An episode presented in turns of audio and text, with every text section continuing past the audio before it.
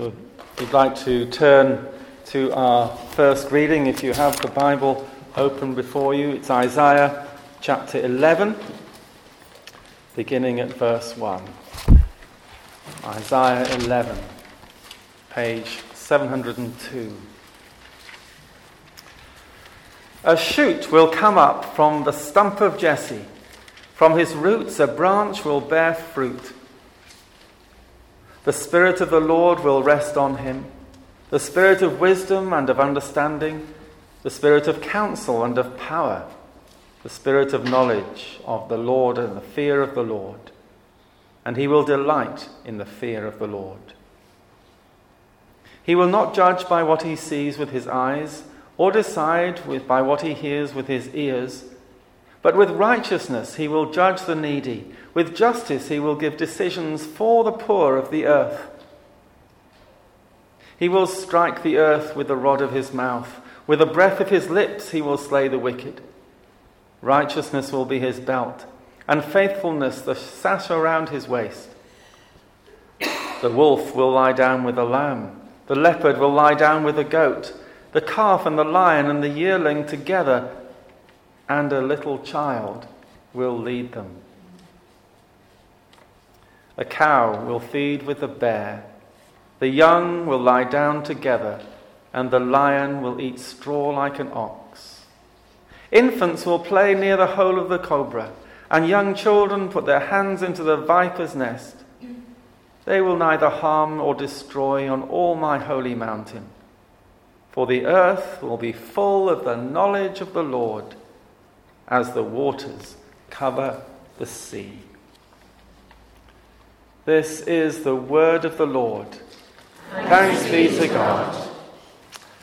Our gospel reading is from the fourth chapter of St. Mark, beginning at verse, verse 30. Hear the Holy Gospel according to St. Mark. Glory be to you, O Lord. Again, Jesus said, What shall we say the kingdom of God is like? Or what parable shall we use to describe it? It's like a mustard seed, which is the smallest seed you plant in the ground. Yet, when planted, it grows and becomes the largest of all garden plants, with such big branches that the birds of the air can perch in its shade. With many similar parables, Jesus spoke the word to them, as much as they could understand. He did not say anything to them without using a parable. But when he was alone with his own disciples, he explained everything. This is the gospel of our Lord. Praise to you, O Christ. Father, we pray that we might be open to all that your word means for us. And whatever you have as gift for us, we pray that we may be open to receive it, that we might put into practice those things that you would have us do. In Jesus' name. Amen. Amen.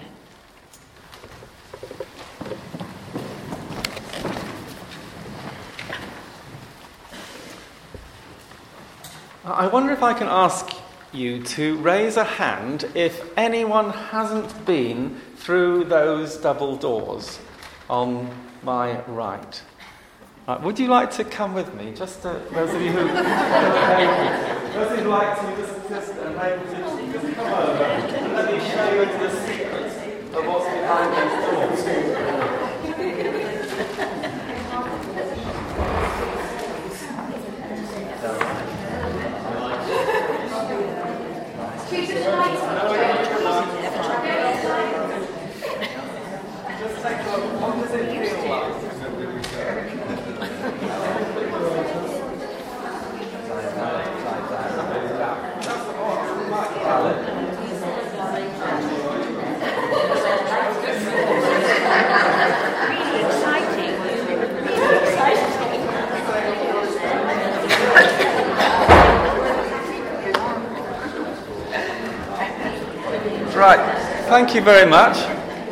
Let's have some adjectives to describe. This is the first time I've ever been out the front. Has it really? Oh. Well, I'm sure it won't be the last. It will.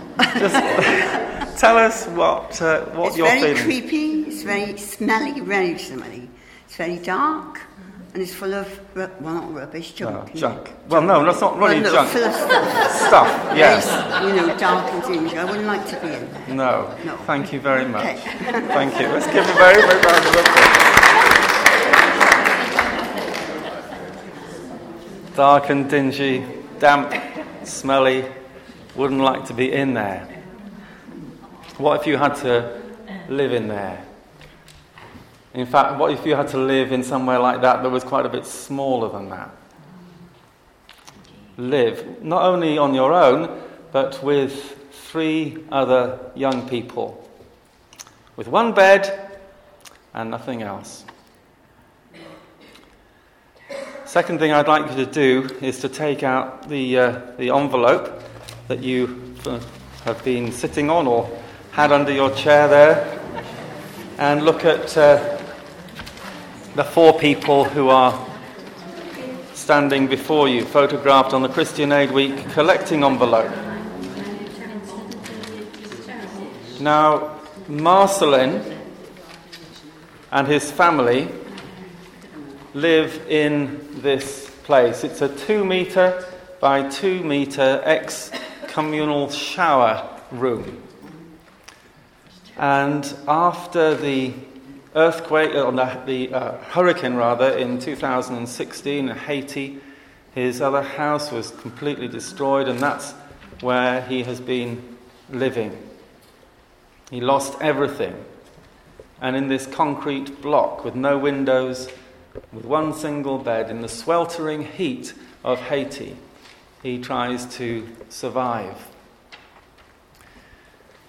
Christian Aid have highlighted Marceline of one of 40 million people across the world who have been, are termed now in, internally displaced. This is not the refugees who have left their countries. There are millions and millions and millions more than that, as we know. But these are just the people estimated who have been internally.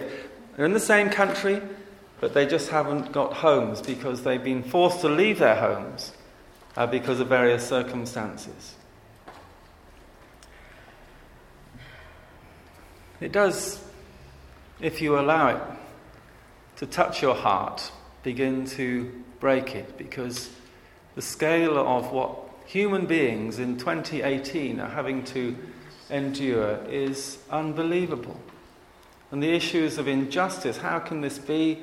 Why can't we, as a rich world, address this in ways that bring something of what God wants for these people, what human beings want for these people uh, to happen? It's just unbelievable. How are we to respond? Well, Jesus, of course, taught his disciples when they prayed to pray, Thy kingdom come. Lord, your kingdom come.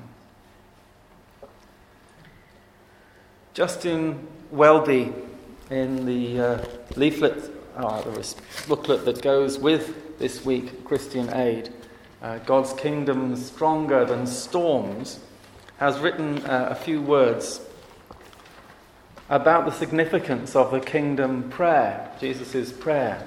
Let me read them to you. This year, Christian Aid falls within Thy Kingdom Come. It's the title of this week of prayer. It's an ecumenical global prayer movement throughout the 11 days between Ascension Day and Pentecost. This great wave of prayer is for the empowering of the Holy Spirit to enable our effective evangelism and witness. I've been thrilled, he says, to witness how Thy Kingdom Come prayer encourages people to step out in faith across Britain and Ireland. We are sent in Jesus' name and empowered by the Holy Spirit to proclaim the King and do the works of the kingdom. Proclaim and do. Kingdom builders like you from all walks of life and Christian traditions come together during Christian Aid Week. And whether you do house to house collections, sponsored walks, or church collections, or if you bring everyone together for big brekkies, bake sales, our quiz nights, you are stepping out in God's mission for the world's poorest people. And when you have those envelopes, and when you bake those cakes, when we do these things, we're doing nothing less than stepping out in mission for the world's poorest people. And significantly, he says, concludes by saying, Together we raise funds to help our poorest brothers and sisters around the globe to thrive abundantly because we believe in life before death. This work brings the kingdom close. I'll come back to that word together in a few moments, but that is the crucial thing. Together we do these things.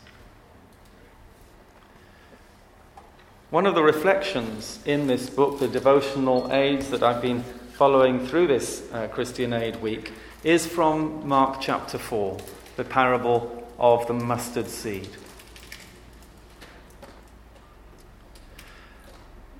Jesus is telling lots of parables. Not all his parables really are about the kingdom of God. It's a central theme in all his teaching. He, and, he, and he's trying to find ways of um, helping people to grasp what the kingdom of God means. What's it like, he says. And you can imagine what, what else can I think of to get this message across? What's the kingdom of God like? And you might see these mustard tree bushes, you know, which are quite big, sort of seven, eight feet tall. Well, he says it's like, it's like a mustard seed, a seed of this great tree, which, you know, might be the smallest, and it was the smallest of all the seeds that were used to plant. It wasn't technically the very smallest seed, but it was the smallest that they used in farming and in uh, agriculture. Uh, it's the smallest seed in the ground, and yet when it's planted, it grows and becomes the largest of all the garden plants. With such big branches that birds can, of the air can perch in its shade. So it has a, a dynamic about it. Something very tiny growing into something very big that brings shelter and security for the birds of the air. It has a purpose and it has a life that is beyond all expectations when you just see this tiny little seed. The kingdom of God, says Jesus, is like that. And I was, I've spent all my life really trying to get a handle on what the kingdom of God is like. It's a very slippery thing. But Tom Wright, uh, in his book on, on hope, which uh, I was reading around this subject, he speaks of the kingdom of God as heaven breaking into earth. I love that simple explanation. Heaven breaking into earth. It is present now. It was present fully in the person of Jesus, but it's present now as the Holy Spirit is here on earth. And we pray for things that they, things might be now as they are in heaven. Your kingdom come on earth now as it is in heaven, because the kingdom of God is heaven. That is the rule of God, what God, what life is like when God's in charge. That heavenly realm comes on earth and makes things well. That was the vision of Isaiah that the kingdom of God would be known throughout the earth as the waters cover the sea. The earth shall be filled with the glory of God, the knowledge of God, as the waters cover the sea. And in that passage in Isaiah, we hear of the way in which justice is seen in all the earth. In Isaiah chapter 11 and verses 3 and 4, the prophet writes, he will not judge. This is fulfilled, of course, in Jesus by what he sees with his eyes or decide by what he hears with his ears, but with righteousness he will judge the needy And with justice, he will give decisions for the poor of the earth. This is the kingdom coming. The decisions that are made on earth will be for the poor. There will be a bias to the poor, as uh, one great archbishop wrote a book about, a bishop of Liverpool, many, many years ago. A bias for the poor. And he says he will strike the earth with the rod of his mouth, or the breath of his lips. He will slay the wicked, so that evil and all that works for the, for the furtherance of evil will be destroyed. And righteousness, that which is right and good and honest and pure and just, will become more of a reality. God's purpose, therefore, is to be realized when the kingdom comes. And in Jesus, we see one who fulfilled these words. That's why they're often read at Christmas and carol services. Because it's in Jesus that the kingdom comes and the taste of heaven on earth is seen. And Jesus' life, death, and resurrection, and the sending of the Holy Spirit are all part of how that kingdom comes because we saw it in Jesus. We saw the power of God over evil in the resurrection. And we see the power of the Holy Spirit empowering people to become heaven builders on earth.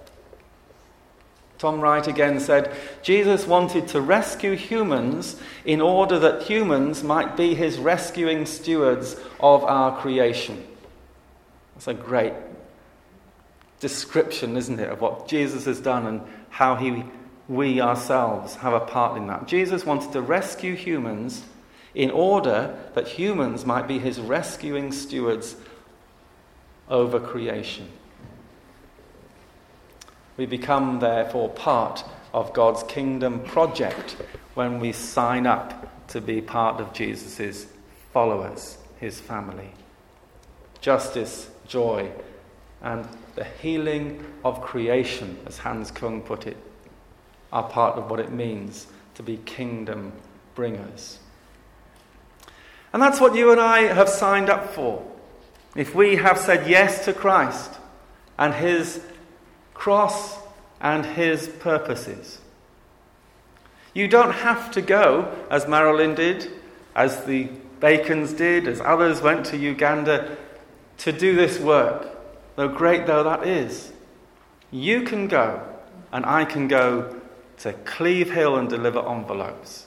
To the people here to put on the things that we're doing today, make a cake, and make it possible for money to be raised for that purpose.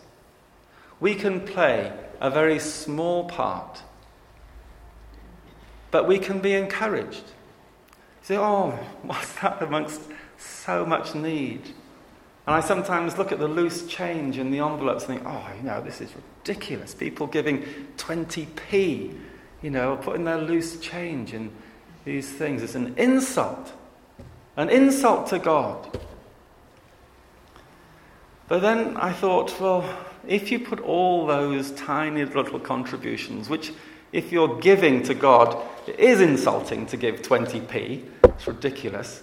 But the fact is that if all those 20p's come together, then they make a huge amount of money. And that's what Christian Aid Week seeks to do. For many people in our country, giving money to charity is a tiny, tiny uh, priority for people. But if everything that is collected comes together, it, like mustard seed, grows into something that is huge, that provides security and shelter for those who need it most. So the impact of God's love in action can be multiplied as people work together, each in their small ways, combining together to make a huge difference. That's why we come back to the Archbishop's word together, which is so significant in working for the kingdom. So we pray and campaign for justice for the poor together, and there will be real change. We will put money in envelopes, our small gifts, will together rebuild villages. and give for Marceline and his children a new home and, more importantly, a new hope. As we put our hope in the God who can do immeasurably more than anything we can ask, think, or even imagine, and trust the God who calls us to act together and pray together, we can do with confidence, as Jesus taught us, to pray, Thy kingdom come, Lord, on earth as it is in heaven. By your Holy Spirit, inspire us, we pray, and equip us to live our lives for others. Lord, let your kingdom come through us and in this world right now. There's a lot to ponder and think about and consider on this Christian Aid Week. And I'd just like to give us a few moments to do that as we listen to an, a simple song that has been written for Christian Aid and see the images that go with it Helen has kindly got ready for us to do so. Let's just allow God to speak to us through these words.